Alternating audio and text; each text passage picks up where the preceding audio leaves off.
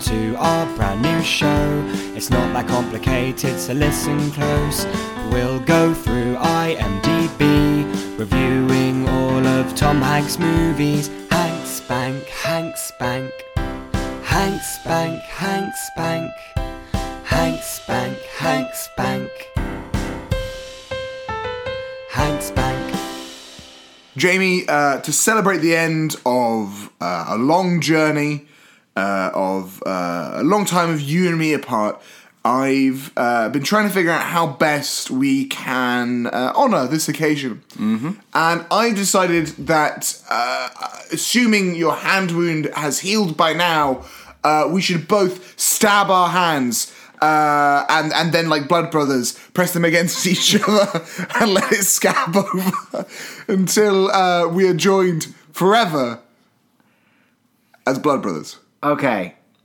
I I think I think I follow. Sure. I think. So wait, you want to stab yourself now? Yes. Ahead of in three months' time, hopefully it will have healed. I've got this pair of scissors. You do it listeners, he has grabbed a pair of scissors. Uh, for anyone who doesn't remember, uh, about three or four weeks ago, yeah. according to you guys, um, I stabbed myself in the hand. Yes. Uh, and it has seemingly been uh, the consistent running theme since, as we're recording so many episodes back to back, but my hand has not Yes, healed yes. in the meantime. So to Jamie's Um, eternal chagrin, uh, this has re- maintained the running joke. Mm-hmm. Um, actually, all uh, die-hard listeners of the show should also stab their hands now. Yes, yeah, in in solidarity with me, Yeah. Like Um, Christ. yes, I, I can. I can only hope that uh, yeah, when this episode actually releases Yeah. Mm-hmm. uh, on March 3rd um, for for anyone who uh, isn't not not to pull the curtain back too much, but we are recording this. Um, before 2020, um, so it's quite a while away.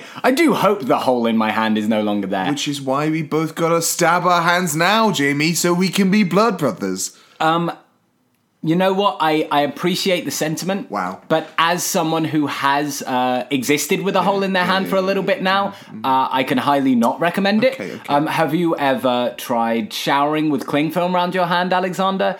It's not fun. Have you ever tried washing dishes one handed? It's not fun. Have you ever tried looking at your hand and it has a fucking hole in it?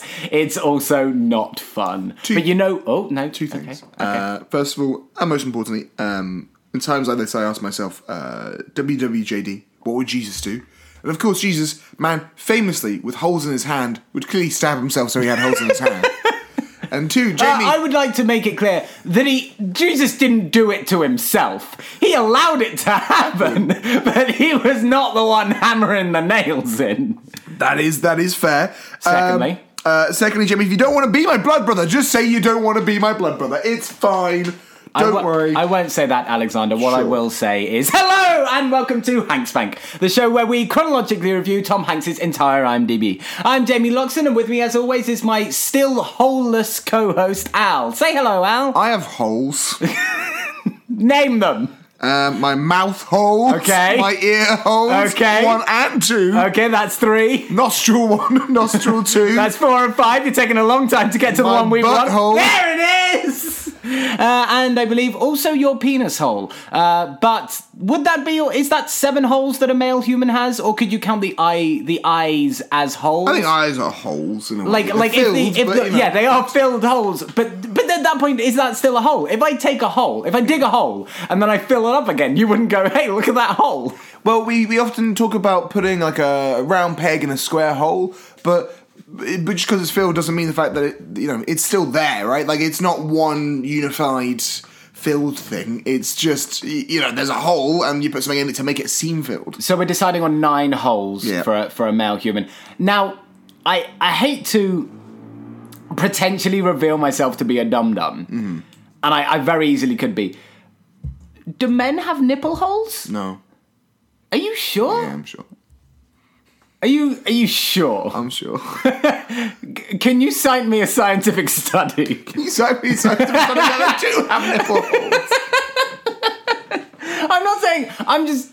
I'm wondering. I'm. I, you know. I'm. Look. I'm not here for answers. I'm just asking questions. oh God, this is. They uh, definitely don't have milk ducts. That- Well, no, no, yeah, no, I'm fully aware of that, but like, not to get too much into the nitty gritty of human biology, but like All right, we'll Google it. We'll there, Google there it. are aspects of male and female, while they are useless on the man or useless on the woman, that doesn't mean that they don't exist. Oh, Hmm. Do men have nipple holes? one sec. Oh, oh, dear listeners, we are googling this. If if we re- if we reveal that men have nipple holes on this podcast, I'm going to be very excited. Male breasts have milk ducts, and some. yeah, baby! Men have nipple holes. That's a whole eleven holes you have, Alexander. But I have twelve, so I'm I'm, not sure, win. Jamie. Again, and as much as I don't think either of us like talking about sex on this podcast, I don't know how long you spent staring at breasts. I wouldn't describe them as. I, considering a liquid can come out of them, I would. During dis- very specific Yeah, circumstances. no, I, I recognise that. It still makes it a hole. I guess then, but then if we get into that, then we have to accept that every single sweat duct Yeah. is also a hole. Also, like blood can come out of your skin when you're stabbed. Yes, That's a yeah, hole. Yes, that's what I'm saying. I have another hole in me. I fully accept if you stab yourself, you have created a new hole. Um, so, Jamie, we have a uh, uh, Fred. Uh, oh, good. Yeah. Wow. sorry, sorry, sorry. What? Sorry. Sorry. We have a, uh, a Fred thoughts. Thank you. From uh, long-time listener to the show, Patricia, who Okay, writes good. in. Uh, Um, now, now, to I, berate me. I Yeah. would, I would like to again, like these friends' thoughts are becoming very, very untimely. Oh, yeah, That, like 100%. Patricia has sent this in, and we'll be hearing her response. That, Patricia might have stopped listening by Oh, February yeah. because she'll think, "What the fuck? Why haven't they responded to my I've got to be. thoughts?" I've got to be honest. If Patricia has gotten to the point of listening to reviewing the '90s, Patricia is a long time uh, hard and fast fan of the show, and we uh, appreciate and love her. But she writes in saying, just to clarify, you changed Forrest Gump's dick meter to negative one, but Andrew Beckett from Philadelphia at negative two. Andrew Beckett, a man who it was confirmed in the film to have cheated on his partner. and he has less of a dick meter rating than a mentally handicapped man who just likes running and Jenny. now, of course, I reply saying he's a duck, but I Jenny and you know it. It's actually or not. So I don't know what time or how drunk I was when replying to that. I think I meant to say he's, a He's a dick dick. to Jenny and you know it intentionally or not. To which Patricia replies, he might be, but is he more of a dick than a cheater? Uh, to which I replied, I don't know. Did Forrest Gump die of AIDS? Um, Welcome to the part of the show where we just read out our Facebook conversations great. with people. So that was the, uh, However, yeah. I would. I know Patricia has attacked me many times in Sure, the past. yeah. I would Fake like to firmly say that she is my favorite listener. Yeah. The the fact that she cares about the ratings Is the the, the absolute best. So yeah, anyone who hasn't listened to our reviewing the '90s episode, and uh, by download numbers, quite a lot of you. Um, yeah, when we changed our um, our ratings, and and you decided we had originally given them Yes. a minus five, and you changed them to a minus one. Um, I mean, Patricia makes a makes a strong argument. Do you? Would you? Um, at least commit now when we do do another if we ever do another uh, slowing it down and reviewing tom hanks' career because i mean again according to the downline numbers it's not particularly good choice Sure. on our end but if we do decide to do that very end of the show. will you commit to at least considering to revisit that score No, no. Again, I, I, Forrest Gump's a bit of a dick. Not like a massive dick, but people. if he's a bit of a dick he should not be a minus one People, love no, he's not a man. Like what I'm saying is, on the whole, he's a good person. Okay, fine, up to his chum. but people who are mentally handicapped can still be dicks. Uh, it's very important. They can do everything we can do, including being dicks. Um, and you know, I hate to say it, lots of times. He, you know, Jenny's not happy to see him, and you know, I don't think that's unfair all the time. Look, um, some of the times, yeah, sure, he was just, you know, in Washington D.C. and he and Jenny see each other, and they run across the lake. But you know, other times he's just in a weird bar and she's naked. look all i'm saying is i stand patricia um, I want to be Patricia's best man now. Fuck you. You, are out of my life. just me and don't- Patricia are going to frolic off into the sun together. You just don't want Patricia to call you a fake gamer girl again, okay? I might be trying to crawl back into Oh, yeah, Patricia's yeah. good It's- books. Maybe that's It's it. it's hundred percent that Jamie has not mentioned uh, video games, uh, something he does enjoy for ooh twenty episodes. Yeah, yeah, now, no, no. I might have been scared into submission at this point. Uh, but goodness gracious, Al, uh, we might be rewarding our long-time listeners, but any new listeners are thoroughly confused. So let's clear up a few things here. Firstly, I said that we are the show that chronologically reviews Tom Hanks' entire IMDb, uh, and that has not been been true for the past 10 weeks. For the past 10 weeks, you have been traveling across Canada. You have moved to Canada, for anyone who missed that announcement. Uh, you have moved to Canada in, for, uh, Political for, reasons. for political reasons uh, and have been traveling across Canada for the past two months. Uh, and thus, we have been uh, recording these. You know, more fun episodes where we're reviewing not strictly Tom Hanks' entire IMDb. You know, letting ourselves off so we don't have to watch a three-hour Yeah. film um, and record 10 episodes in a row, all about three hour long films. Uh, so we've been doing some other fun things. We've had some great fun episodes about like Desert Island Discs, about that time he was at a Sony uh, press Yeah, conference, all sorts. We we uh, fun fact uh, even had an entire episode where uh, we mentioned Tom Hanks twice. Uh, Yes, yeah, yeah. And, and honestly, we might beat that record today because we're really stretching the definition of what it means to be a Tom Hanks podcast by reviewing something he quite literally isn't in. Uh, it is the Sleepless in Seattle musical. Yes, you might have looked at that uh, title and seen Sleepless in Seattle and sort sort of stopped halfway and thought, oh, what? I've already I've heard that episode. I don't need to listen to it. But that is not what we're reviewing, uh, dear listeners. We are reviewing the Sleepless in Seattle musical, which uh, has recently previewed in London. Yep. Uh, its first So- ever preview. This is a and- brand new show. so- we are among the first ever people to see it. Of course, and very importantly, uh, this is not a full review. We would not offer a full review of uh, something in previews uh, before press night. We Uh, however, we are going to insult it without any sort of shame. Oh yeah, hundred percent. Uh, we're not a proper journalistic. Yeah, entity, I mean- so yeah. Look, obviously, Well, pinch yourself. Look, I may click. We're a comedy may- podcast. yes, we're, we're ostensibly a comedy podcast, and I, when I uh, upload these, I may click the word publish. But I want to make it clear that I do not consider this podcast to have been published anywhere. Yeah, yeah, yeah. Um, so yeah, don't don't take uh, our, if if you want to go and see this show, feel free. Uh, but we're going to talk about it and probably not in very nice words without any too many spoilers. I have Um, some nice words. but- Got some nice words. but before we get into that, Yeah, yeah, yeah. on every one of these, we have been checking in to find out what you reckon you're doing. This episode will be releasing on the 3rd of March. So, will you have officially landed in your new home of Vancouver by this point? Well, yes. Uh, I hope you will have, considering we have another episode coming out in a week's time, for which we will have to record. Yeah, one sec. Um, I'm just confirming my dates. I will either have this point been apparently I haven't put those in.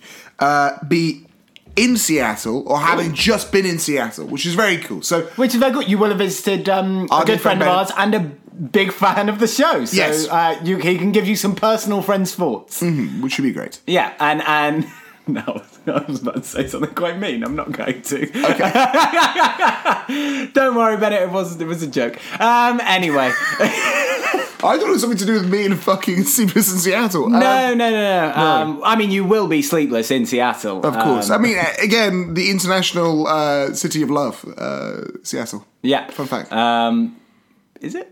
no. Okay, I was thinking, did I miss something? Anyway, yeah. So this week we're reviewing Sleepless in Seattle the musical. Um, if if if you are here as a genuine die-hard Tom Hanks fan who's been craving some Tom Hanks content, I think- I'm ve- we are we are probably going to do some comparisons Sure. to the movie. So- but I am sorry. This is this is if anything, uh, at least for me, I'm considering this a sort of a reflection on one of my favorite Tom Hanks films, Sleepless in Seattle, through the medium of uh, a musical which maybe doesn't get all the things I love about Sleepless in Seattle. Yes, probably. So, I mean, if you haven't listened to the Sleepless in Seattle episode, please do go back and listen to it. It's a great Sure. fun episode, and also you'll understand more uh, what we're about to say. But to give a quick summary of the plot of both the film and the musical, Yeah. I guess.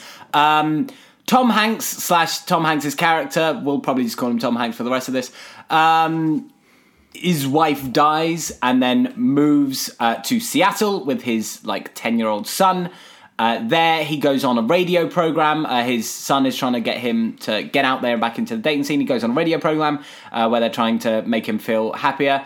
Uh, and he talks about his wife. That is broadcast to a woman who lives across in Baltimore, uh, and she falls in love with him uh, through through the medium of radio. She falls in love with him, uh, and so the rest of the plot is her sending him letters, trying to find a way, trying to convince him to meet her at the uh, Empire State Building on uh, Valentine's Day. Tom Hanks re- refusing, the son eventually being like, "No, I want to go." Going to New York, going to the top of the Empire State Building. Tom Hanks following him, ending up at the top of the Empire State Building, meeting Meg Ryan, and then falling in love. And That was a very good description of Secrets in Seattle. Thank you. Uh, uh, just uh, so people know, uh, Michael Xavier was playing Sam, which was uh, Tom Hanks' character in the movie, and Kimberley Walsh uh, of Girls Aloud was playing Annie, uh, played by Meg Ryan uh, in the original Yes, uh, this was being shown at the uh, Wembley Troubadour Theatre. A Very lovely theatre. A very nice, uh, big, like new modern theatre. Um, very trendy. yes, very trendy. Uh, very far away. Wasn't happy about that. You know, you know. Let's let. So immediately, Let, let, let's discuss that maybe. 0.5 ma- gone just- yeah, just ma- by the maybe fact just the fact take that the the- commute was about as long as the musical made me slightly upset. Uh, it did make me even more upset uh, that this was a uh, hour and fifty five uh, musical that decided to throw in a fucking uh, interval to make it two hours fifteen. Uh, this is one of my pet Yeah, peeves of theatre is theatre that's under two hours, adding in a fucking interval when it doesn't need it. Uh, I want to go home. Stop trying to sell drinks at the Yeah. interval. Fuck off. Let me go. home. Very specific points when intervals are great. Shakespeare. It's a long, long Yeah, thing. real long. And It's- even then, if you want to condense Acts 1 and 2 into the first half and Acts 3 and 4 into the second half, that's fine by me. We don't need an interval between every act break. That's okay.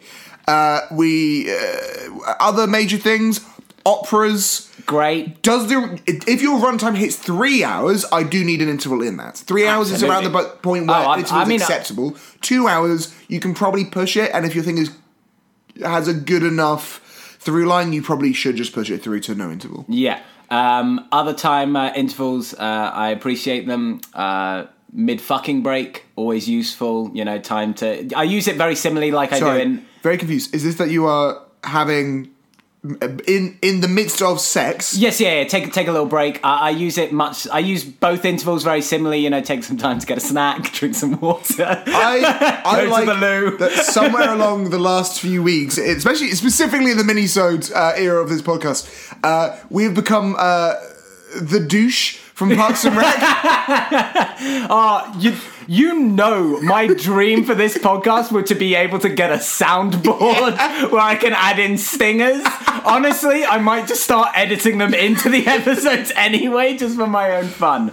Um, anyway, yeah, so we uh, ventured all the way out to uh, to Wembley to watch this fucking thing, um, and uh, wait, wait, wait. Sorry, what's the mid fucking break? a break in sex as a break for sex. Oh, that's up to your own imagination, Al. The mid fucking break is very versatile. anyway, uh, so this musical. Goodness gracious, I'm looking forward to getting a few questions in about two months' time. Um, anyway, uh, so this musical opens, uh, and we, we sort of had uh, predictions about songs Yeah, yeah. that might have existed So in this. I want to walk through a couple of these song predictions. The most important one, and I again is a song which I feel is lacking, is "My wife is dead, my mom is dead, my, wife, is dead, my mom is dead, your your mom is dead, your wife is dead, we both have dead, lost someone."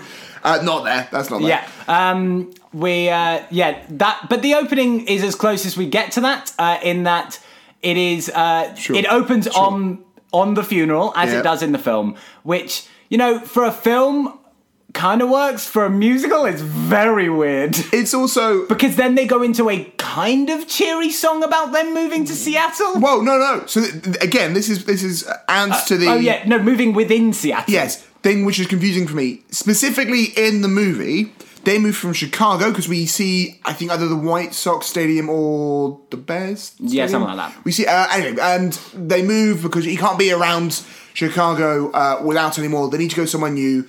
Uh, and you know, there's the joke in the movie where he's like, "Oh, we'll take a holiday, wherever." He's like, "No, no, I'm gonna, I'm gonna move to Seattle."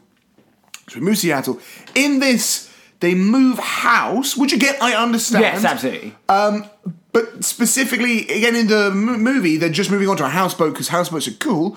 In this, they move onto the houseboat because right next to the houseboat is uh, is where he's build, Building a uh, house. It's, it's a plot which he's bought where he's building and designing his own house. House, which- now in the film he is an architect. Yes, so that makes that's sense. still consistent. But yeah, It's an odd change. it's it's an odd. It it's it's a seemingly why did you make this change? Like what what reasoning? Yeah. Like why bother? To, but anyway, so yeah, we open on the the. I mean, the, set. I imagine it's they couldn't Yes. afford.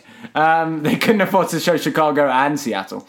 Um, Can get the rights. no. Um, and so, well, they probably, I don't even know if they got the rights to this, because it's actually not called Sleepless in Seattle. I did check. It's called Sleepless, Sleepless. a Musical Romance. Based on Based on the screenplay. Um, so they must have got some sort of rights, but the fact that they can't call it Sleepless in Seattle is interesting to me. Um, You know, it's like uh, you know that that musical about that um, Treasury guy. It's not called Alexander Hamilton, all right? It's just Hamilton. Drop the Alexander. It's right? cooler. Yeah. Um, so yeah, The God, we need to get out of the first ten seconds of this musical. I, I we already committed that this Sure. wouldn't really be a mini-sode, Oh, but yeah. this is getting so, ridiculous. So, uh, we had the first song that opens. It's basically like, hey, sometimes your life doesn't go the way it's planned, kind of depressing. The set, uh, very quickly, on the backdrop, it's uh, if you ever have seen a photo of uh, the very successful production of An American in Paris, similar to that, uh, big LED screens, LCD screens with uh, Like kind of projections. projections, line drawings of kind of architectural uh, scenes of like a home or the skyline of a city. Those are the kind of two images we have. They're brilliant, really great. They move to this new house. On the set, it's just kind of a sofa, the coffin. They take off a sheet and it's a sofa, and they're moving into a new house. Okay, sure. Yeah, um, we're introduced to uh, all the various uh, characters basically at this point. We have Tom Hanks and his son. Sure. We have Tom Hanks' best friend, who we think exists in the film but has a much larger I, role in I this. think in the film he has a big moustache and is quite large. And Maybe. I do he's not definitely, remember him. So you know, there's a scene in the film where um, pretty early. It's the one early on where everyone's like, "You need to go date someone." They are at uh, the house of a client who keeps wanting to change it. So they're like almost done, and she's like, "I want to get rid of this wall," and they're like, "Well, that's a supporting wall." And she's like, "Oh, come on, you sweetie." And she mentioned she listened to the show. At that point, there is a character there who talks about dating, and he shows up maybe two other times in the film. He becomes a much bigger character in the musical. Um, he yeah, he essentially becomes Tom Hanks' best friend and like the supporting uh, side character to the son as well. Yeah, if you've ever seen uh, the movie uh, Nativity or Nativity 2, Danger in the Manger, or Nativity 3, uh, Dude, Where's My Donkey, uh, he basically is Mr. Blobby, uh, Mr. Bobby even, uh, which is to say, uh, an That- that- idiot child man savant. Yes, yes, that that sort of trope of a best friend who's uh, a little bit chubbier and like an idiot, but also oh, giving you all your your best friend advice. Oh, look at me, I'm so fun and happy. Uh, I hated this character. It sucks 'cause, and it um, also it replaces uh, in the film the uh, kid's best friend, who's the really who's fun great. little You girl. love that. Yeah, yeah. yeah, it's my favorite character in the film. Um, we also meet uh, his sister and her partner, um, who are kind of just there as vague bouncing off advice points. Uh, Yeah. They affect the plot vaguely at one point. Uh, we of course meet Meg Ryan's character, who is uh, married to Walter, uh, who is Walter. who's just a little bit boring.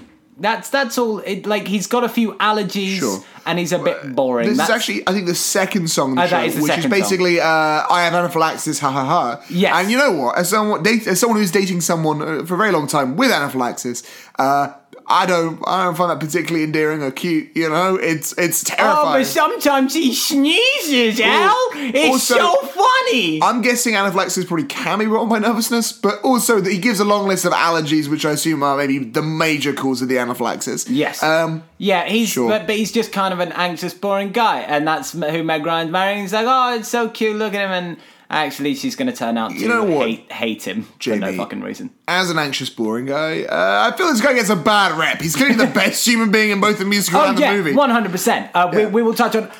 I, I think the breakup scene between tho- those two characters is even worse in this than it is in the film. sure. So we'll get to that. But yeah, second song is is that. Um, is the third song the radio song? There might have been another song in there. Uh, ye- uh, yeah, so We're so- probably not gonna so- remember every single fucking song basically, to- to going to walk you through and we'll hit on the major songs. Uh, a year later, after the funeral of their wife, they're in this kind of houseboat. Uh, it's Christmas Eve. Jonah calls up uh, America Express, whatever it is, uh, a radio station, syndicated radio station, uh, which takes advice. He says, uh, and the theme is Christmas wishes. Jonah says, "Hey, I want to get my dad a new wife."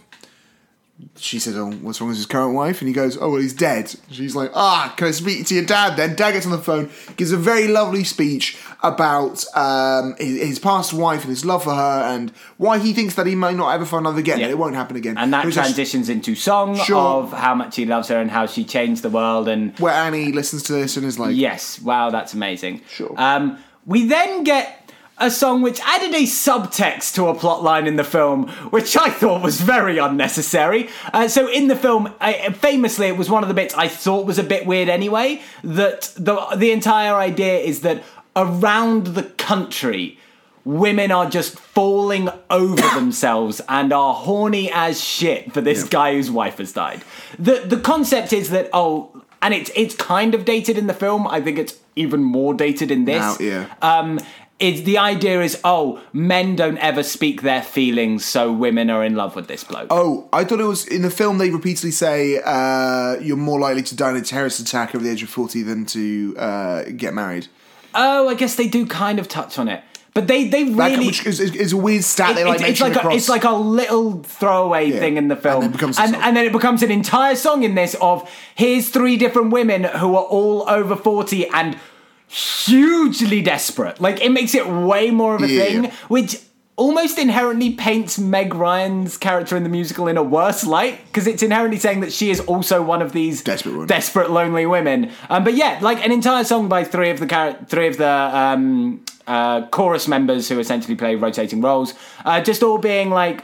Hey, I'm a woman, and here's all the things about me, but also I'm desperate. You're my last No, here's my thing. I know it's uh, sure I can agree with all that. It is also one of the catchiest songs in the musical. like- Definitely yeah, one of the better yeah, numbers. it's, it's, it's definitely one of the better numbers, but the the, Weird. the it's the plot and the concept is a bit weird and also kind of out of date and kind of offensive. Like it's not great. Um, I'll sort of touch on that throughout, but yeah, the fact that they managed to make a film from 1993 and then make it in 2019 and make it even more, dated, dated, yeah, it's is is weird.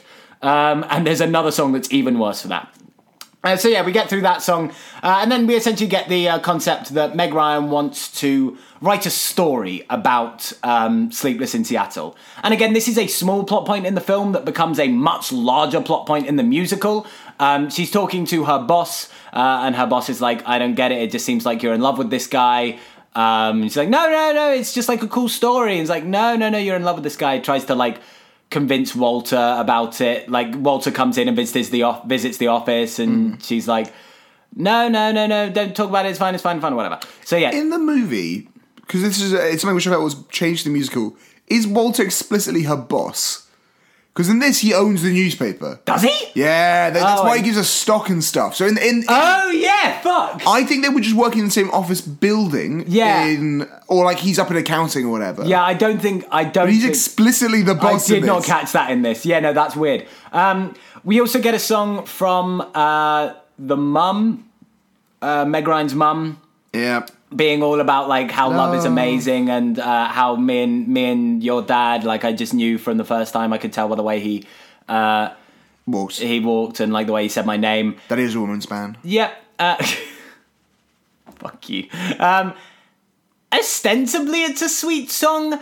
It's it's it's, kind of undermined by the fact, and I, and I don't, as someone who is a struggling actor themselves, I don't like to criticize fellow performers that much. Especially not on stage. Especially I- not on stage, but like really in movies, I'm like, I assume you got paid rate minimums. Sure. Yeah. In like London theatre, I like. Yeah, like, Yeah, like you know, I, I'm not I gonna- don't, I don't want to, but I'm going to. Um, there's other than maybe the main two. There's no particularly good singers in this. I I disagree because I don't like.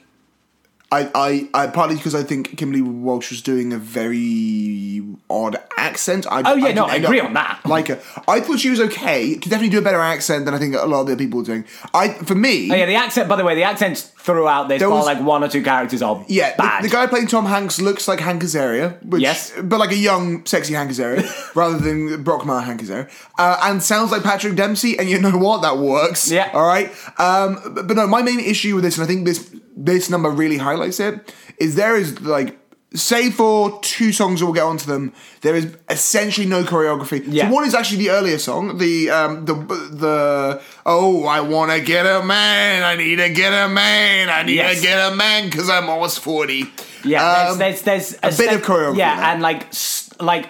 Some Size. sort of style to it. They've Sure. got like three equally spaced on chairs, Yeah. all doing like Yeah, yeah, they've this- made a it's a- thought it's a about number. like yeah, they've made a thought about like spacing and movement and stuff like that. and you know, look, it, in terms of how do you choreograph a musical? Like, I'm not saying that it needs to all be like massive dance numbers. Uh, a musical, for example, like uh, Come From Away, which I really love, doesn't really have a lot of like set dances in it, but there is constantly movement and people are moving around and things are changing, and that gives it a sense of energy that is really important to a musical. That if every single song is someone is sitting on a table and is looking out and is singing the song and not moving, it's boring in Yeah. a musical. There needs to be movement in a musical because when there isn't, you think this is a really important song, right? So something like, for instance, "Defying Gravity" starts off with just you know someone planted.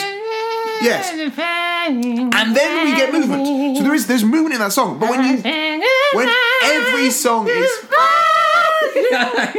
when every song is just uh, no movement, is just someone sitting like sitting or standing and singing to the audience. It's a missed opportunity. Yeah. and uh, very confusing as to why. The, the first move, the first number has some movement. People come on and come off, but then they just stand. Yeah. and sure. Yeah, so yeah, this is a yeah very good example of that where it's just like okay, it's just one person singing the whole time, and like the lyrics are sweet enough, but the, the without some like particularly good singing and without any choreography, Sure. it's just kind of falls flat. Um, goodness gracious, what happens next? Um. So after that, we kind of uh, we're pretty close to the end of Act two, one. So we're just going to Uh, skip the main uh, stuff. There's a song where the kid is. letters letters have come in. Yeah. Um, after the radio uh, program, letters have come in, and uh, all from women who want to to meet up uh, with him. Uh, He's but like, nah. he's ignored it. The Sure. the best friend has been like, no, you should check him out, um, but he's ignored it. Um, and he has started sort of getting set up with. Uh, Victoria, Yeah. who is a friend, like a friend of a friend from work, kind of know each other. They're potentially going on a date. Yeah. Uh, around this point is when we get Oh, your your least favorite song. probably my least favorite song. Um, what what it, it's what was the name of the song? Da- Dating has changed. Basically, is the Batter con- Up, I think, is the- Batter Up is probably the name of the song, but yeah, because it's uh, like they use the metaphor of going to bat Yeah. to be to But be dating. also, uh, look, maybe this is just a UK thing. I, I think this was written in the UK. Um, using the word batter, uh, we're also using it in the terms of relationships. Is it, it's a bit yeah, weird. no, not ideal. Um, but yeah, so this song is um, they've been looking through these letters, and that the the son Keeley and the fre- best friend. And are trying to convince him to get back out into the dating game. And uh, Oh, this, this this song, is- think- this song this comes just after. They, they, he's like, no, I'm not. Like they're, they're like, oh, come on, look at the letters. We've been looking at the letters. You could go out on date, whatever. And then, and then he says the line like, I'm not ready. Like has a big Hmm. like emotional. I'm not ready.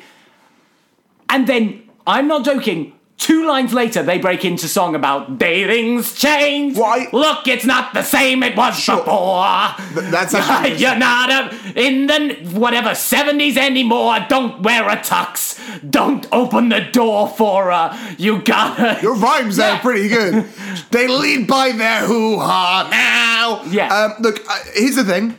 Musicals have that a lot, where it'll be someone's like, "Hey, I'm in one state, and the song will transport them into another state." Right? Like that's that's often the mechanics of a musical. Is, "Hey, uh, I don't want to go out and meet people. I want to study my book in my dorm room." Well, I'm popular, and then, then they'll go off and do popular, I- and then by the end they'll be ready to go somewhere else. I agree. He was very forcefully, Like- "I'm not ready to date." I, like, not, not even like. and they were like, you know, this is again, yeah, a- a ten year old child was like, let me tell you what I know about sex, Yeah. father, and that wasn't the joke. But but here's so here's the, the key disconnect is he says I've not moved on from my wife yet who has died and their response is dating has changed. Yeah, like response- that's those are different. That's a different. That's an answer to a different fucking question. If he was like, oh, you know, I just I don't know if I don't know if I know how to do it, and then they'd be like, well, we can teach you. Don't open the door for her, you fucking idiot. Don't pay for dinner. Yeah. We go Dutch now. this is so there's a, something in this which I, I think is important to touch on as to the characterization of Jonah. Um, I do want to be uh, careful. Uh, obviously, he's a child actor. I'm not going to slag off the performance. I'm not really going to talk about the kid's performance because I don't think that's fair in a kid. Other than to say, I, I and, and this is to reiterate, I really love Jonah in the original movie. I think it's a really nice, quiet performance. And maybe this is the thing about the whole thing. Uh, but Sleepless in Seattle is a very quiet movie about Yeah. loneliness. Yeah. It's about your wife is dead and how do you move on? And is there love after your first love? And can that be a thing? And how does that work? Jonah in that film acts largely out of both a deep sadness at his own loss, but also sadness at seeing his dad in this state of depression. Yeah. And he wants to try and help his dad and move on from that because Jonah's a lovely little kid.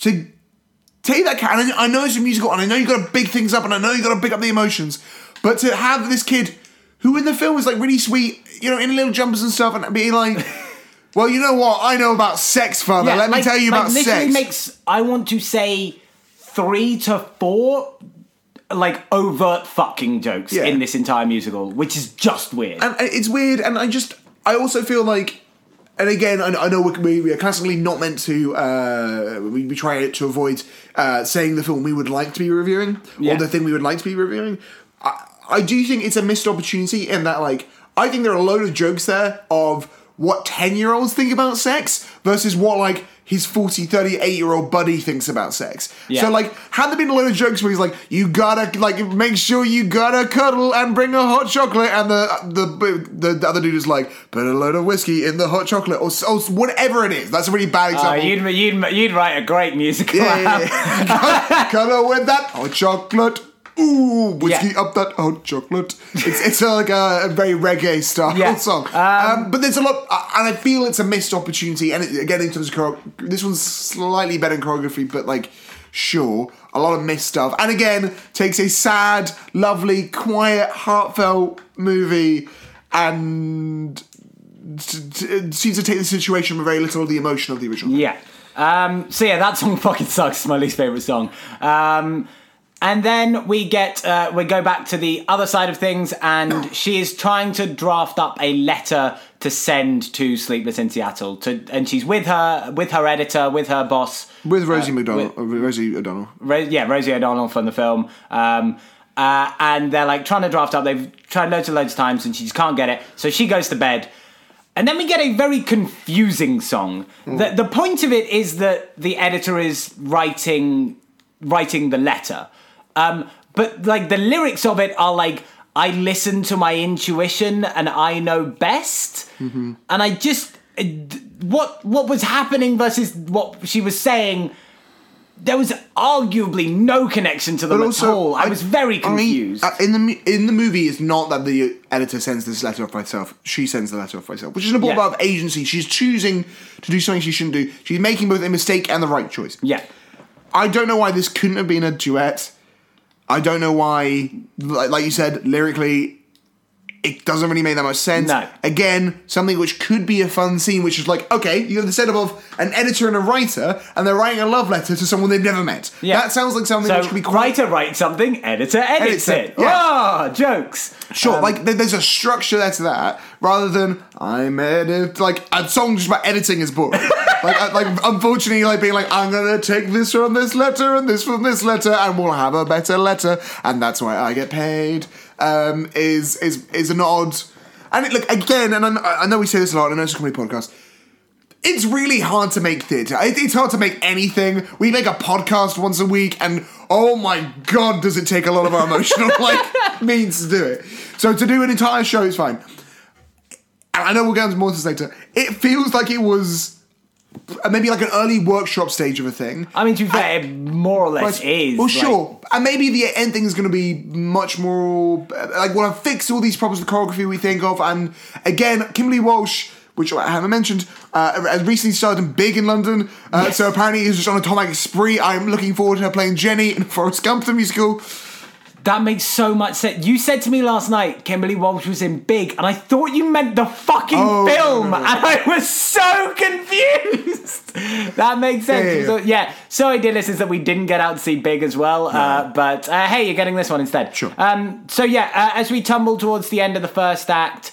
Um, She's back with her mother and trying on a wedding. Is this when they try on? Oh no, that's Doesn't even try it on. No, That- that's, that's that's, that's after actually- the, the, act. act. act What's the? How does that one end? It because it's her song. Jonah sings a song. No, Kimberley Walsh. Kimberley Walsh is the one that finishes the song of like, I'm gonna take agency or something like that. I don't know. Yeah, she sings a big character song.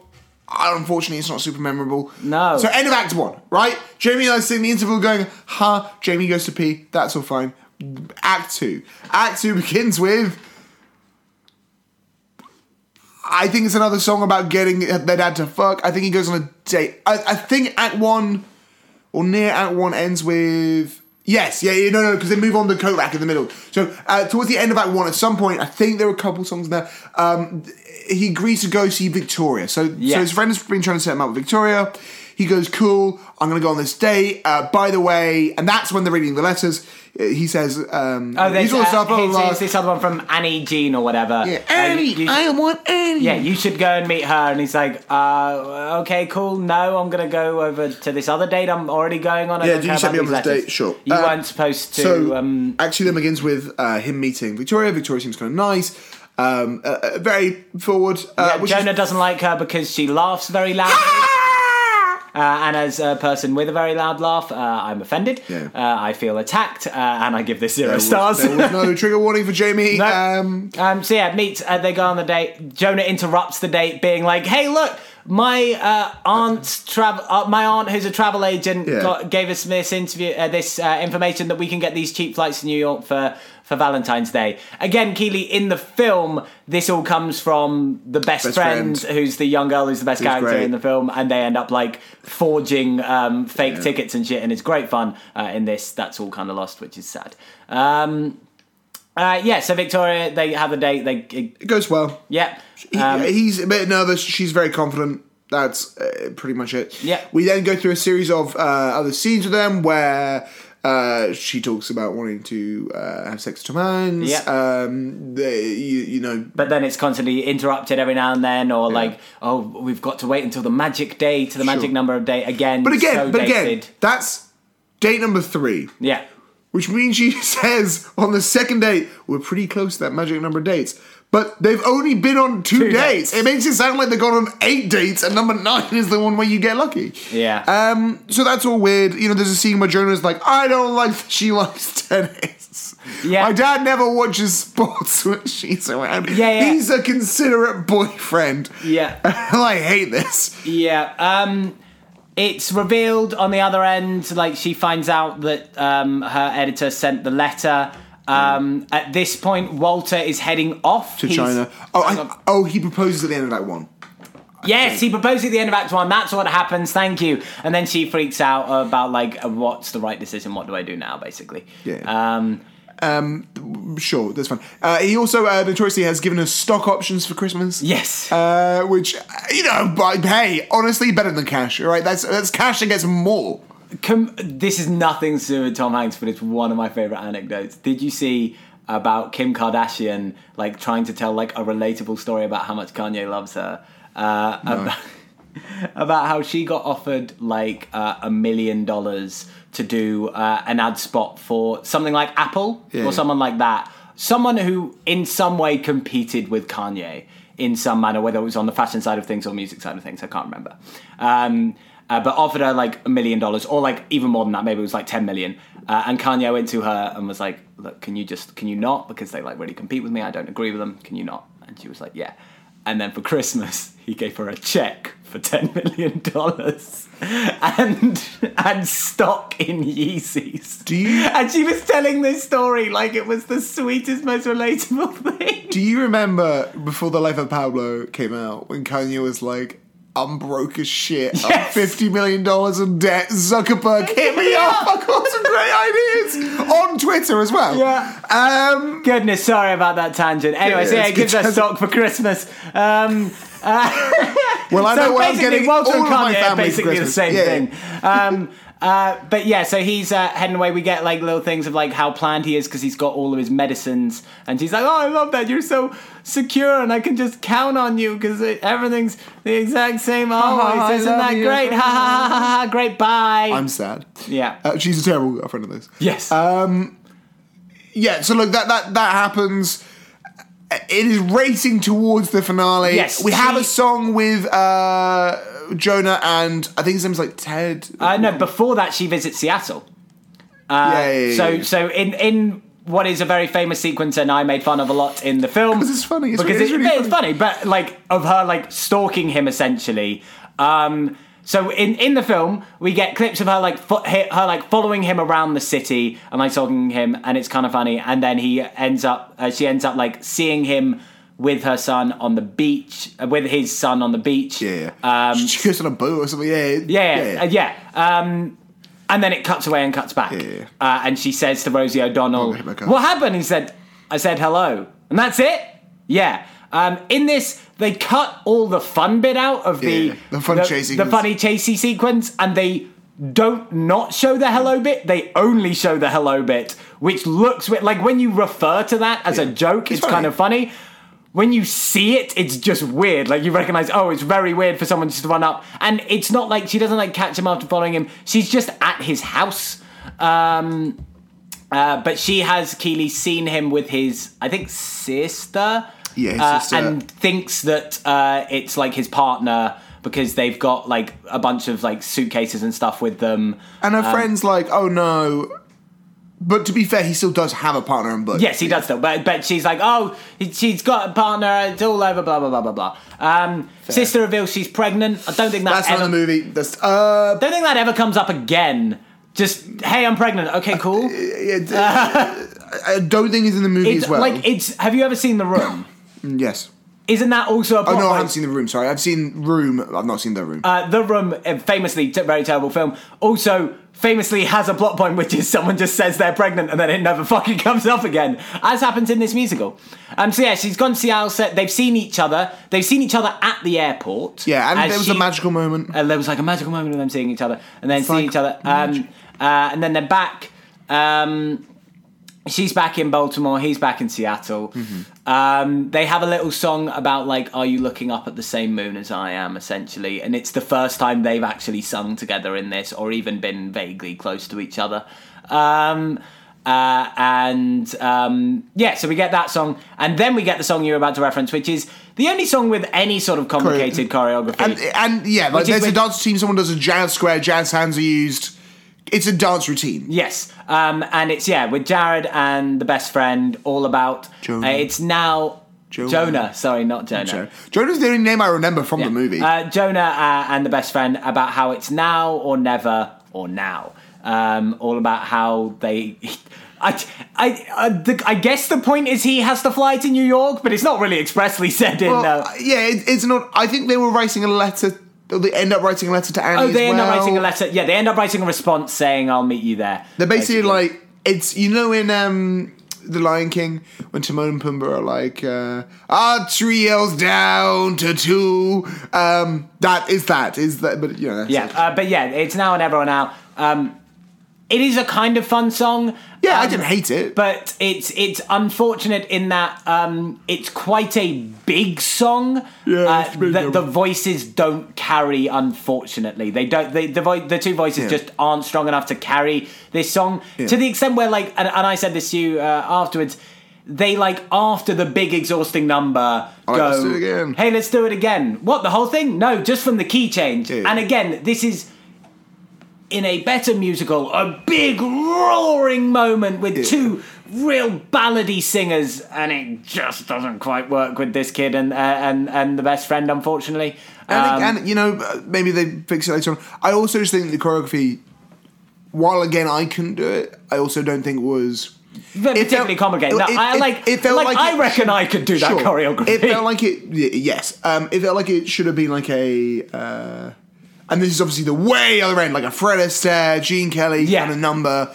Um, lots of like you know the it, it, like you said barn raising kind of thing. Yeah, and and you should it, it should like surprise you, like oh Yeah. shit, these two characters who you think are like small, like the the silly overweight friend and like the kid, but oh shit, they can tap dance. Yeah. like that's what this number should be, and it just isn't, unfortunately. um, but yeah, they write the letter uh, back, uh, and it, they keep the same plot point from the movie where it's like weirdly childlike. Uh, so when the uh, the friends are when Meg Ryan and her editor are reading it. It's like, "Dear Annie, I think you're neat," and she's like, "That's a bit weird." And and the friend is just like, "Hey, he's got a kid. I think it's sweet. You know, he's just showing he's innocent and whatever." Um, but it's basically like, "Hey, I'ma be there. You best be there, bro.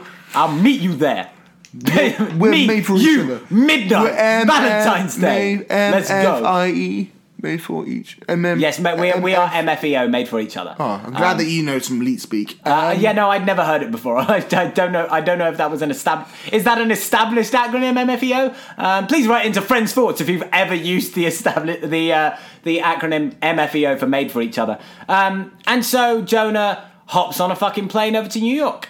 Um, they've had a little. Uh, Jonah and um, Sam have had a fight. Uh, about Sam going off on holiday with Victoria um, because uh, he wants to get laid. Um, so, but again, ostensibly their third date is them going off on holiday. Um, I think it's meant to have been because we know they're dating before Christmas, and we know this is around. This is Valentine's Day. They'll be going on. Ah, okay, I guess so. So it's been a couple. It's been at least. but they just haven't been able to fuck yet for sure, whatever reason. So it's been at least two months, Yeah, I think. So, that's yeah. not too bad. But yeah, they've had a fight because he's like, "No, I'm going on holiday. You'll be fine." Um, and so he's looking for Jonah. He's like, "Hey, where are you? Where's Jonah? oh shit, you're not here." Yeah. Okay. And then uh, the sister finds a note that is essentially, "Hey, I've gone off to New York." So he sprints off to New York. We then get uh, the very famous scene from the movie where um, Meg Ryan breaks up with Walter uh, in uh, a The building, Rainbow Room in the of- Rainbow Room of Rockefeller Center. Is it? I believe so. Uh, where they can see the Empire State Building where they're supposed to meet. Now, in the movie, it's pretty bad. Like we, I, we I like that scene, but I know you don't. yeah, like I just think she treats treats him poorly. Like as, as we discussed, like what and Walter is in the movie weirdly okay with it. I- I- in this, Sure. he's way Way- more okay sure, with it. yeah, yeah. Like his fiance is dumping him for someone. Well, not fiance. Yeah, I guess someone he's engaged to or has, No, has has proposed, to, has proposed yeah, to. Whatever. Someone who he deeply, deeply loves and cares about, and is had, seeing her for the first time after th- like two months. On Valentine's Day, and she's breaking up with him for someone that she has not mm. met. And in this musical, he is excited about Yeah. it. He's like, "Oh, so he's She's right. like, he oh. could be right over there right now." I'm like, "Fuck this! Fucking I- justice for Walter. This I is bullshit." I think my issue with it is, I think in the movie, it's more. She's comes to the realization that she and and th- there is this in the musical too to some extent. The subtext has always been she's unhappy in her relationship with Yeah. Walter and she needs to break up with Walter because whether it's now or whether it's in five years time, they will break up. yeah, Um, and I think in the movie, for me, it felt, and, and it's a selfish thing, and I think she does it in a selfish way. And again, I think everyone can pretty easily identify with Walter and like Walter. That you know, she kind of goes and she does it, and then she's gonna st- and then you can see that she's absent. This thing he's been talking about, which is you're far away, and which is more in the movie. Yeah. Where are you, Annie? And she's thinking about this thing. Yeah. And then she kind of makes on the moment the decision to go there. Yeah. Whereas in this version, she seems to break up with Walter, I guess for similar reasons, but it's a re- it's a very very like uh, maybe a minute most. So yeah, it- and, and and in her mind, she's seemingly already made the decision. She's gone here essentially this. to break up with Walter, um, and then just breaks up with him, and he's so fine with it. Like we get one line of like, "Oh, it's been since Christmas" or whatever from him. Like, so he's felt it coming. And that's it. And otherwise, he's like he's like excited for her to go off to the. Fu- it really annoyed me. Fucking Walt. Walt is the best human in this fucking thing. Um, uh, and so yeah, Jonah has made it to the top. Um, he's asking women, uh, "Are you are you Annie?" Annie? One woman says, "I wish I was," and I don't understand it. Um, he also keeps uh, as he goes through New York, he gets on the plane and stuff. He's like, "I'm gonna go meet my new mom." I don't think he does that in the movie. and- No. Oh man. No, yeah, no, Not endearing. No, no, Um, not at all. Um, uh, he meets um, a few people. He meets. I want to give a shout out to the one chorus member who could do a New York accent. He played like the cabbie. He plays a couple characters. yeah, he he's great. You know what? That guy there, really well done. If you listen loved to this, And, loves you. Like there are a few other characters who are supposed to be from New York, and their accents are god awful. Uh, uh, he had the best line of um, uh, the kind of uh, hey, uh, what do you want, kid? An Empire State like uh, a hat, a T-shirt, or whatever. And he's like, I'm gonna go find you new mom. And he's like, moms, I can get I you can those. get my mom's. yeah, um, yeah, he was great. I loved him. Um, but then, uh, so the whole idea is it's the like right at the end, like the last uh, elevator up, and Sam comes and he finds um, uh, Jonah, and he says the the lines from the film, which are like, "You're you're my family, you're everything I have. Yeah. What if you were lost, etc." Very good. I've seen the film, very emotional. and, Um, Yes. you know. Um, and then he takes uh, Jonah back down. Just after they go back down, Meg Ryan comes up, Kimberley Walsh, whatever. and no one's there. Uh, and uh, the, the, the the fucking elevator man is like, "Hey, lady, no one up Oh, here. It's the last one." And then he He's goes, so cheery. he's so cheery. And then he goes, right, I'll leave you to it. Just leaves. Um, uh, but yeah, so she's um, just sat up there. Um, but then she finds a backpack and it's got a little soft toy. in it. Again, I want to stop for a second here. Okay. Backpack on top of the Empire State Building. I don't care if the year's 1993. You're really worried if there's a backpack left on the top of the Empire State Building. Yeah. Um, but yeah, she opens it up and there's a little teddy bear in there. She's playing with the teddy bear. And then, I left it up here, Dad! Uh, they, would you like my Jonah impression? um, um, better accent than the kid. Um, and then the kid runs on stage and then they're like, hey, this, this must be yours. And then they goes, it's you. I I I saw you. And then the kid goes, are you Annie? And she goes, yeah. And then they do the little introductions and then um, uh, Sam goes, well, we, we best be going then. And the kid goes all dejected, goes and grabs his, uh, uh, his backpack. And then up he walks. He holds out his hand and goes, shall we? Uh, now, Alexander, I was so ready Yeah. to be so angry with this musical Oh, yeah, by ruining this last bit by having a song, which they didn't. So I would like to commend them on that. But they still kind of bungled it. So instead, Oh, we- no, this they- is- yeah, yeah. they then they, they hold hands and they, they start to walk away, uh, and then it's sweet. And then Jonah goes, "Do you like tennis?" And then she goes, "Oh, I, I, I hate to break it to you, uh, Jonah. I, I, I don't like tennis." And then both Jonah and Sam go, "Thank God!" And then they walk off, and Yeah. the end comes Oh, up. I'm not sure we brought it up. There's a scene earlier where they play tennis. Yeah, no, no, we, we vaguely mentioned mention it. Sure. Um, but yeah, they go off to play tennis. Um, and yeah, then the end comes up. Um, so yeah, just we'll talk about the whole thing. But yeah, the the ending annoyed both of us uh, because as we've both dis- discussed when we. Uh, watched the first uh, film, and as someone who didn't hugely like rom coms at the time and still doesn't really, I really liked that ending because great. it It's works for what it really- is in the film. In that they don't do that; they just meet, and as you've, you've Sure. expressed, it ends at the beginning. Yeah. and that's all you get. You just get the meeting, and they walk away together, Yeah. and it's silent, and it's underplayed, and it's nice, like most of the movie. Like the like most of the movie. Sure. And then this, they're just like. Oh, come on! I've, I've got one more zinger I can And well, throw I, in. I, I think I think my big issue with that sequence was it felt like there needed.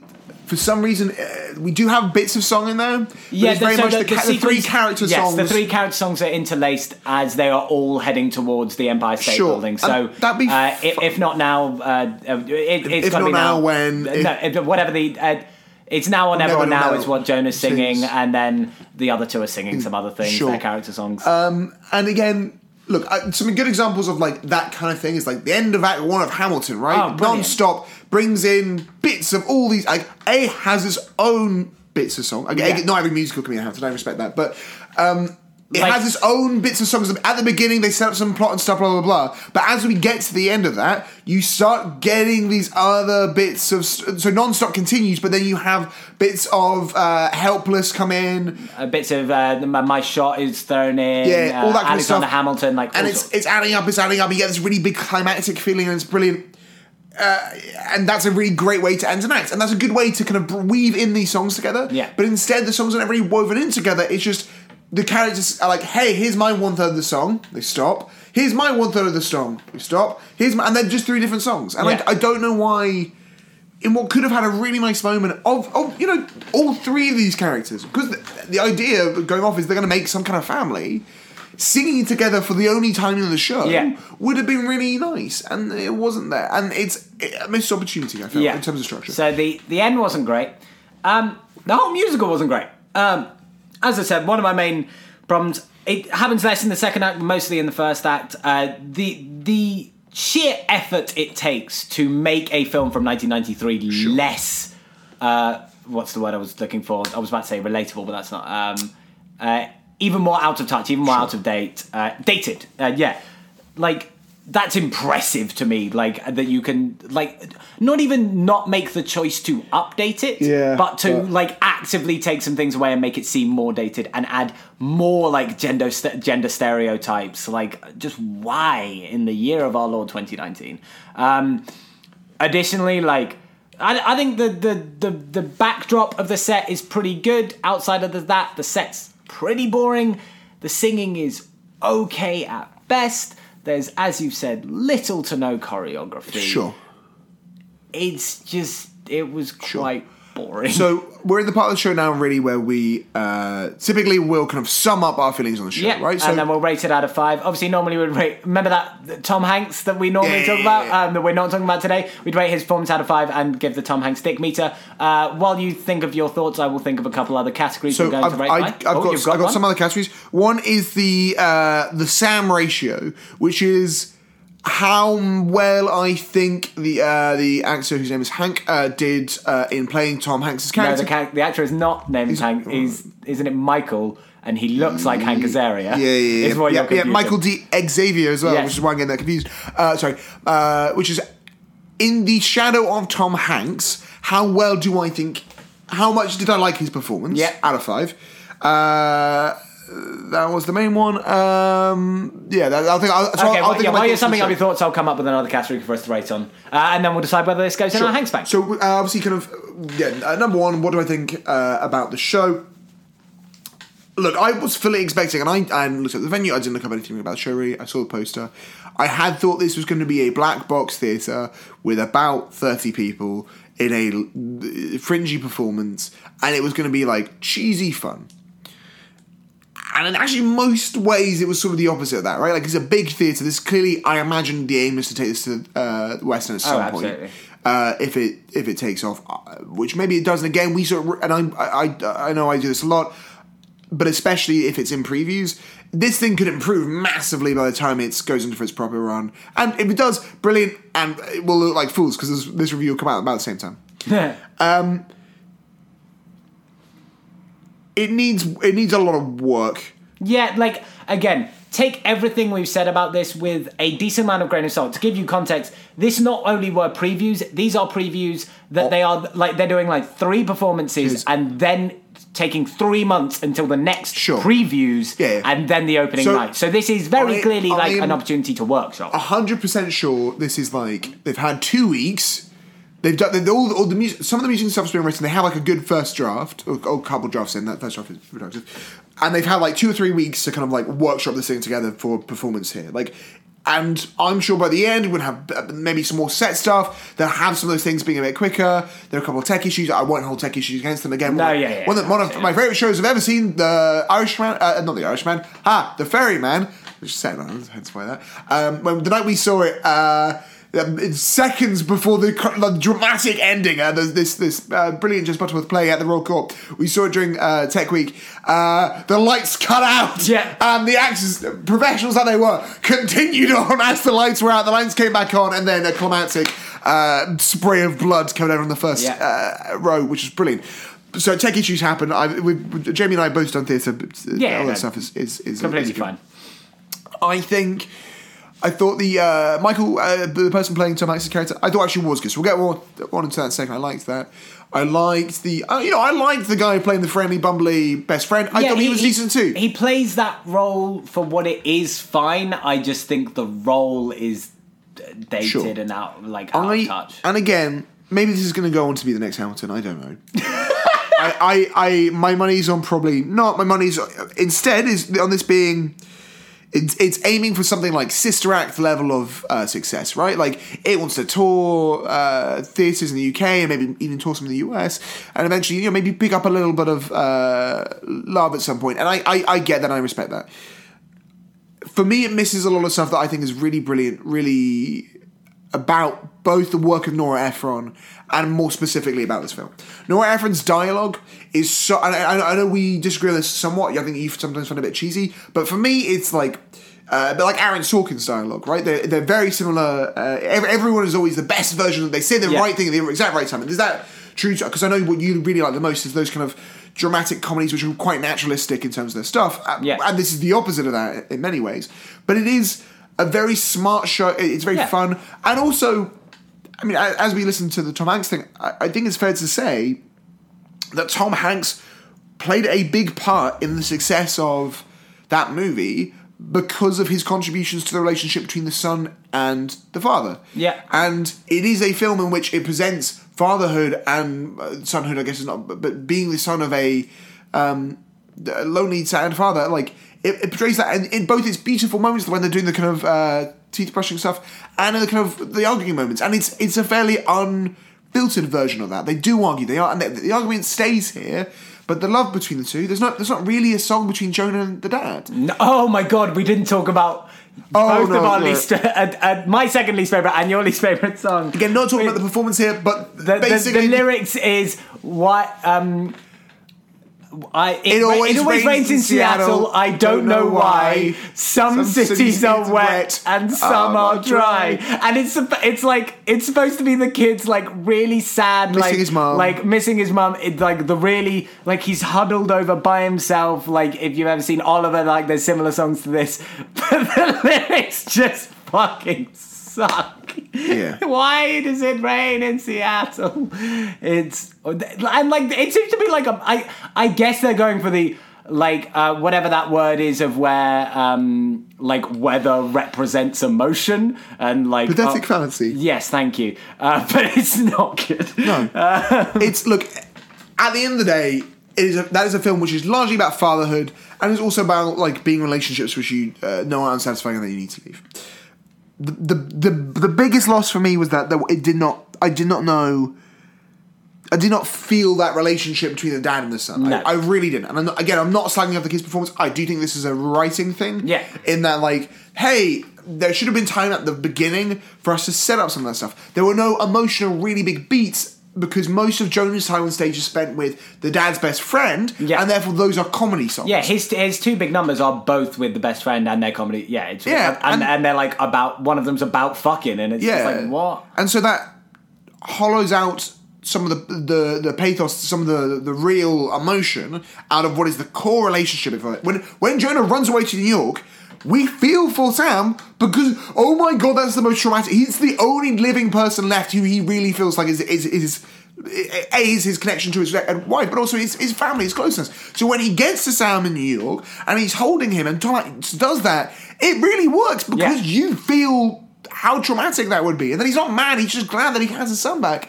And we have none of those stakes, and Yeah. unfortunately, that really takes a lot away from it. So I, I would out of five, I don't think it's abysmal. I don't think it's awful. I think it, you know, again, I think it's probably a two. I, I think it's a fine enough thing, which has promised to be saved. Like I do think, I do think it needs to um, rework some of the relationships. I think some of the songs need to be jazz. Uh, I again, the choreography thing made me upset. Not upset me, but like there needs to be more happening on stage during some of these numbers. But I can see where it might go. Um, I think we we talked about spoke about this yesterday. I think it would have been helped had it adapted it less literally. Yes. Um, it is very linear, very much the same as the movie, and had maybe it framed itself as like there's this omniscient narrator who is the radio host or something, right? And like maybe have a refrain of people calling in for advice on things throughout the movie, and that that could have been a cool structure to it.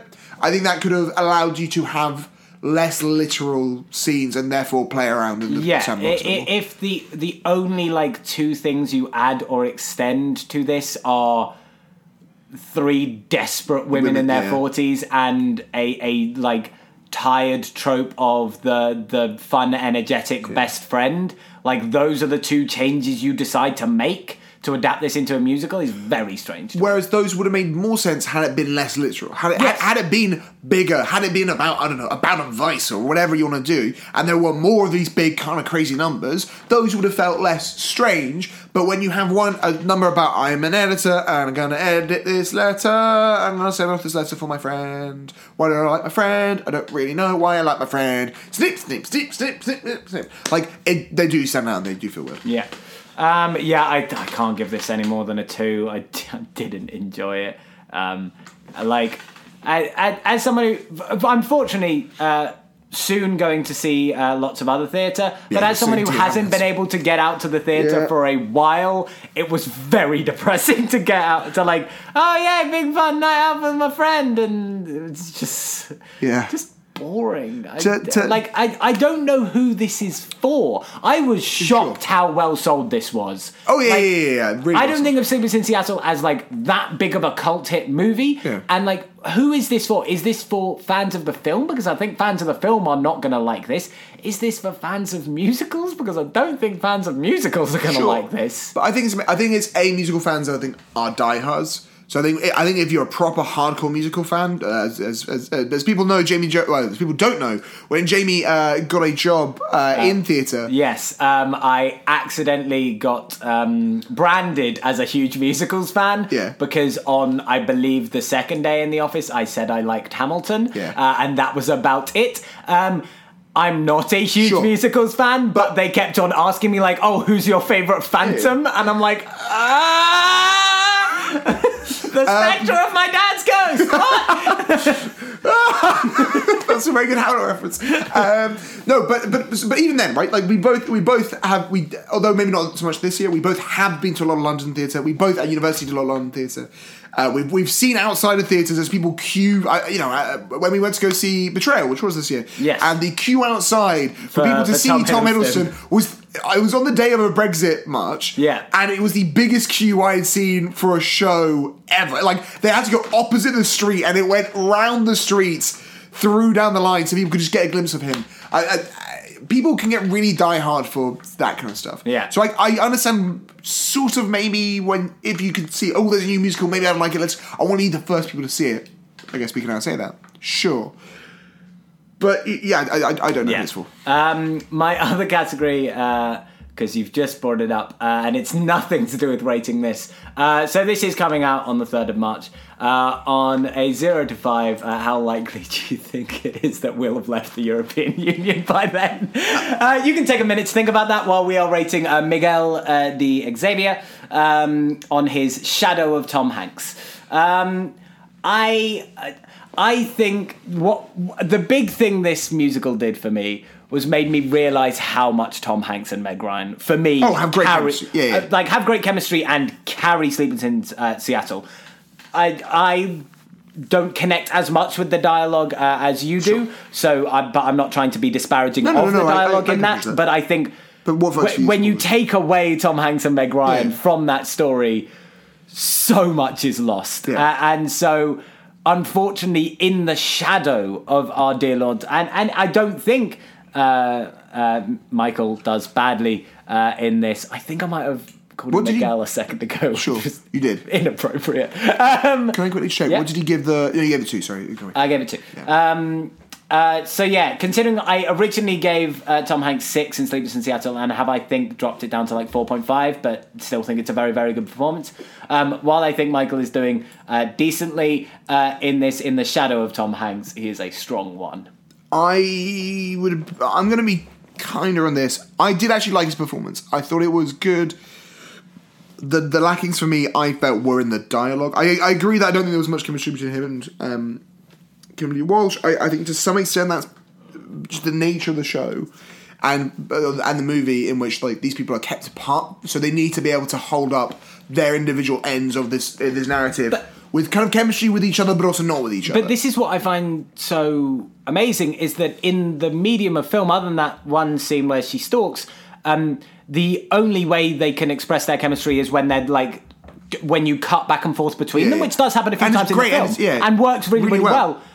You literally have both of them Yeah, yeah. on You can do stage. more stuff. You can do so much to represent. Like they do one fucking song Hmm. about them looking up at the same moon, and there's no fucking connection between do, them in it at you at could all. do more duets. You could. It's, Yeah, it's a romance. you could do you could do so much to convince me is- that like there's chemistry Yeah. between them while still they're theatre. Is, separate. theatre is not literal. You Yeah. could, you could literally have two characters holding hands on stage, and as long as they're looking in different directions, you think, oh, they're not literally in the same place. yeah, and that's okay. and and like and do so much like even if you like stylize it and make it that they get really really close but never touch, so that that first hand holding at the end of the uh, the musical like has more effect.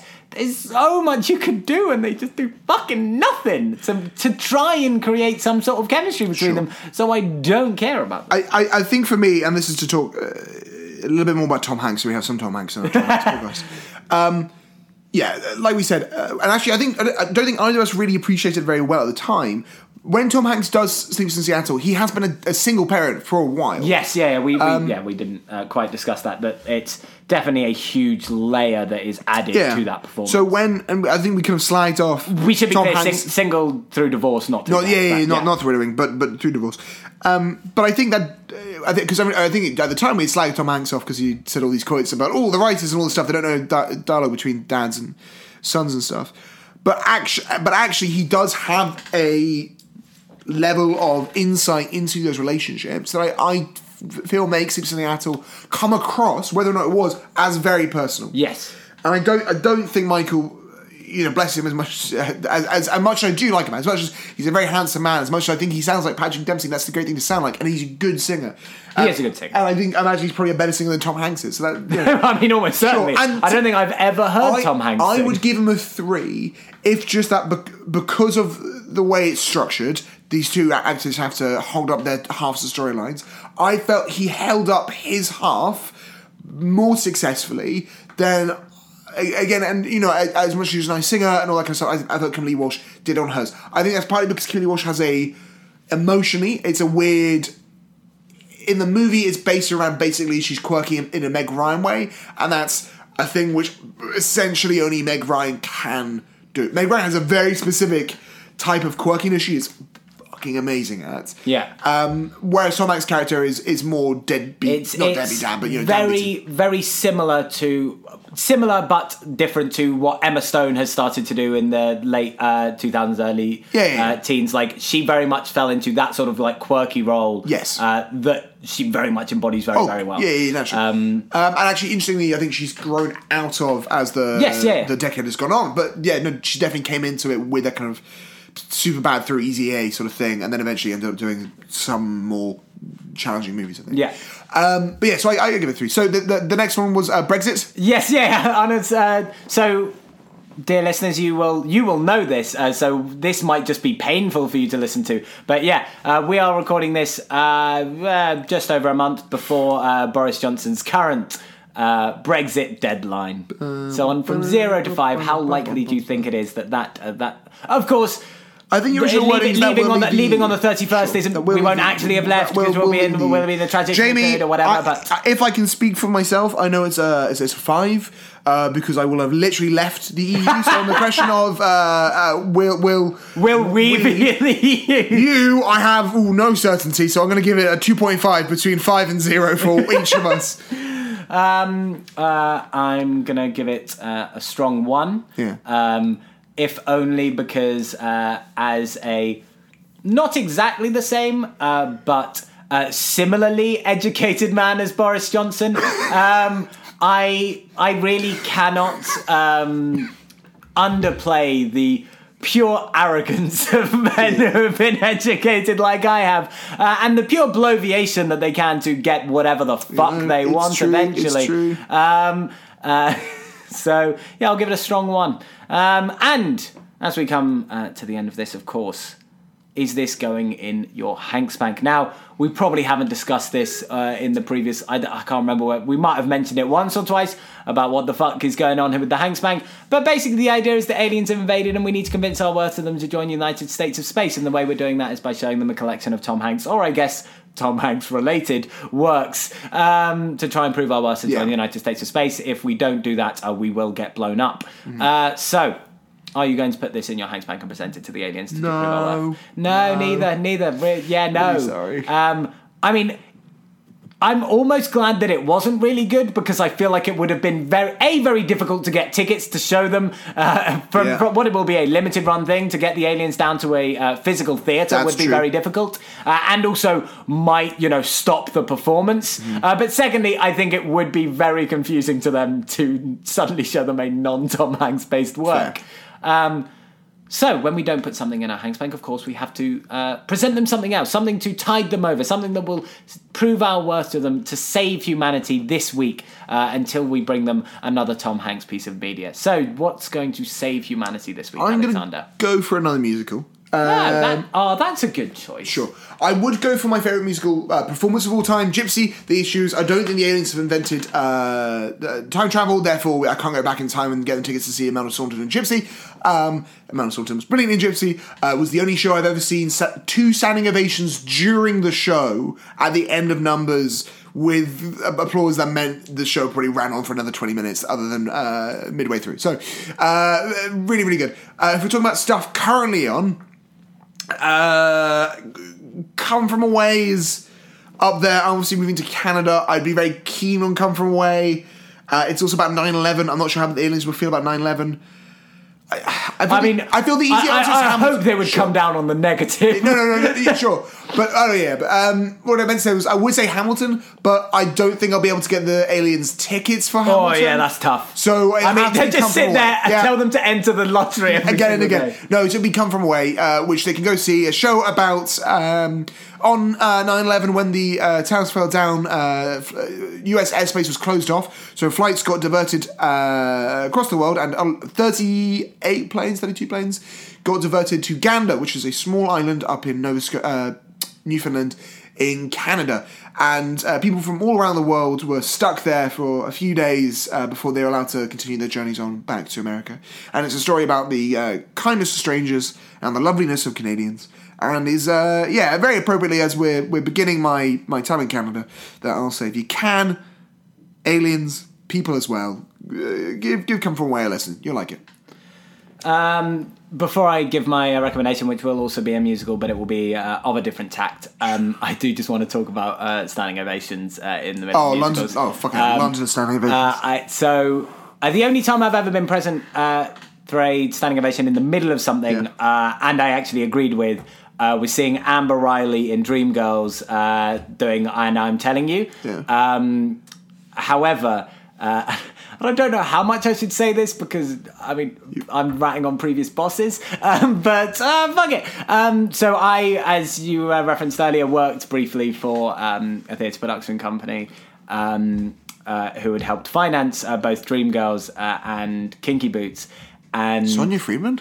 No, not Sonia Freeman. Produ- so uh, had finance Yeah, were not sorry, the lead producers, uh, were just uh, producers. If anyone wants to uh, hear more, me go in depth about how theatre gets made and how it's all kind of insidious and gross, uh, feel free to hit me up. Um, but uh, yeah, so uh, with people who uh, had um, helped finance uh, and so saw the show, both Dreamgirls and uh, Kinky Boots with them, and you know what? Maybe they were being sincere in their standing ovations, but fuck me if they weren't the first people to stand up every single time. And I saw, I saw Kinky Boots with this man four times. Jesus.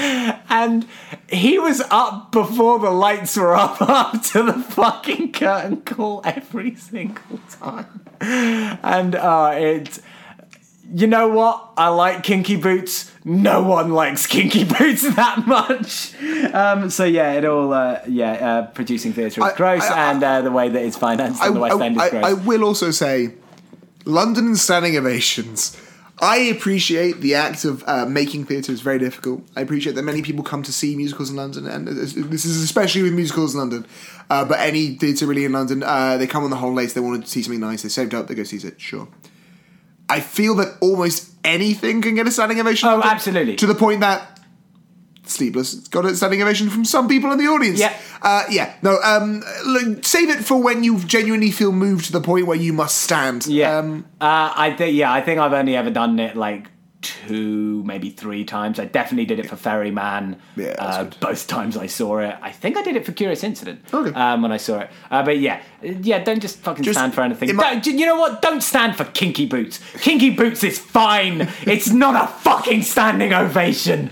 Um, anyway, uh, I'm going to put a musical. Uh, I'm going to present a musical to these uh, dear aliens, but I'm not going to present a musical theatre. Uh, I'm going to present a musical film uh, because it's one that I think is severely underappreciated and is hands down my favourite comedy of the last like five ten years. Uh, Pop star Never Stop Stopping, Yeah. uh, made by Lonely Island, flew like was fucking pat didn't get very successful in cinemas at all completely flew under the radar uh, up until it's got sort of a, a cult status Cult, so yeah. I'm, I'm I'm sure I'm I'm I'm now expressing almost It's a a- cliched it- opinion but it's so good. it's, so really good. fucking good I've seen that film four or five times, and it makes me piss myself with laughter It's- every single time. It's a perfect, perfect satire of what it's satiring. I I think the shame about it is that it it's the kind of film that I wish Netflix had made because Yes. I think had that launched on Netflix that would have done really yeah, well in yeah, the first absolutely, weekend. absolutely. But that it's yeah, I, I can I- I can see why it understand why it in didn't make it cinema. in cinemas, but it is a really good film and go watch it. It's, it's yeah, really really absolutely, funny. I really, really good. Uh, me and uh, all the uh, baby Yodas, famously,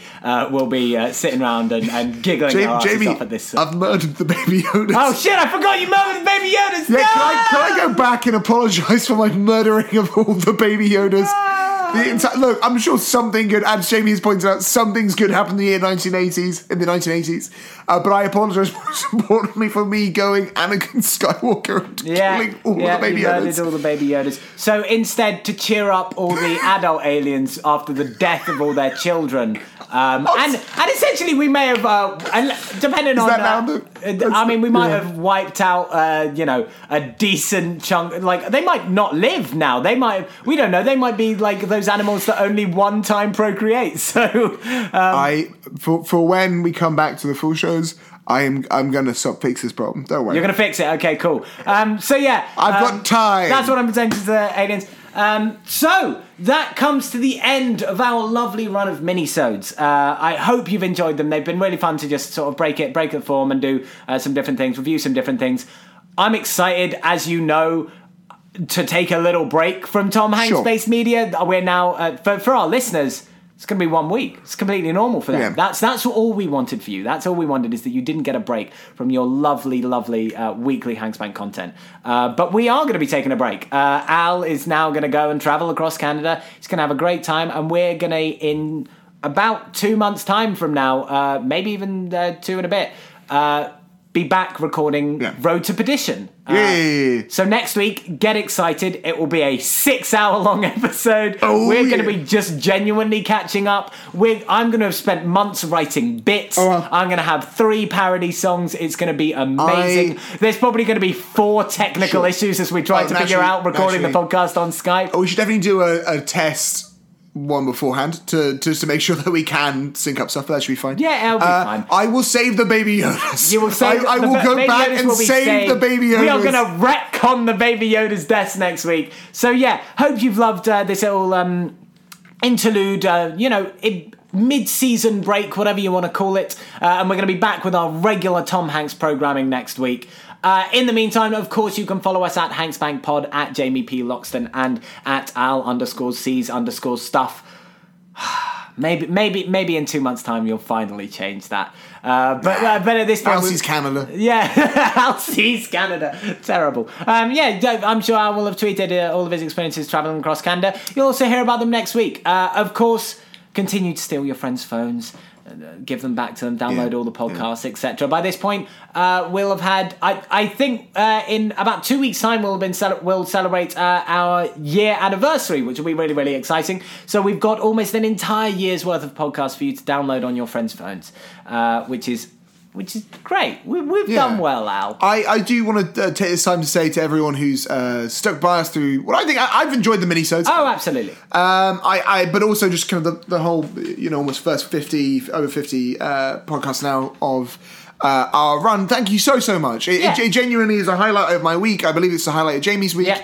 Um, we always. I don't know what that says about how sad our lives are, but Yeah, to quote uh, uh, a, a very great musical title of a show, uh, I'd rather be nine people's favourite thing than hundreds of people's ninth favourite thing. And can um, you stop revealing how low our download numbers Oh are? yeah, no, no. But but which to say, when we started the show, I told Jamie that if by the end we only had ten people listening every week, I would be happy. And, And- and we have more beaten than that. metric. It's we have way beaten more than that. That's It- yeah. great. So, we have, we've at least tripled my uh, happiness. Uh, so thank you to all you guys. Yeah, um, I thought you were going to say, to quote a great philosopher, uh, Winnie the Pooh, uh, it's great to have things that make saying goodbye so hard.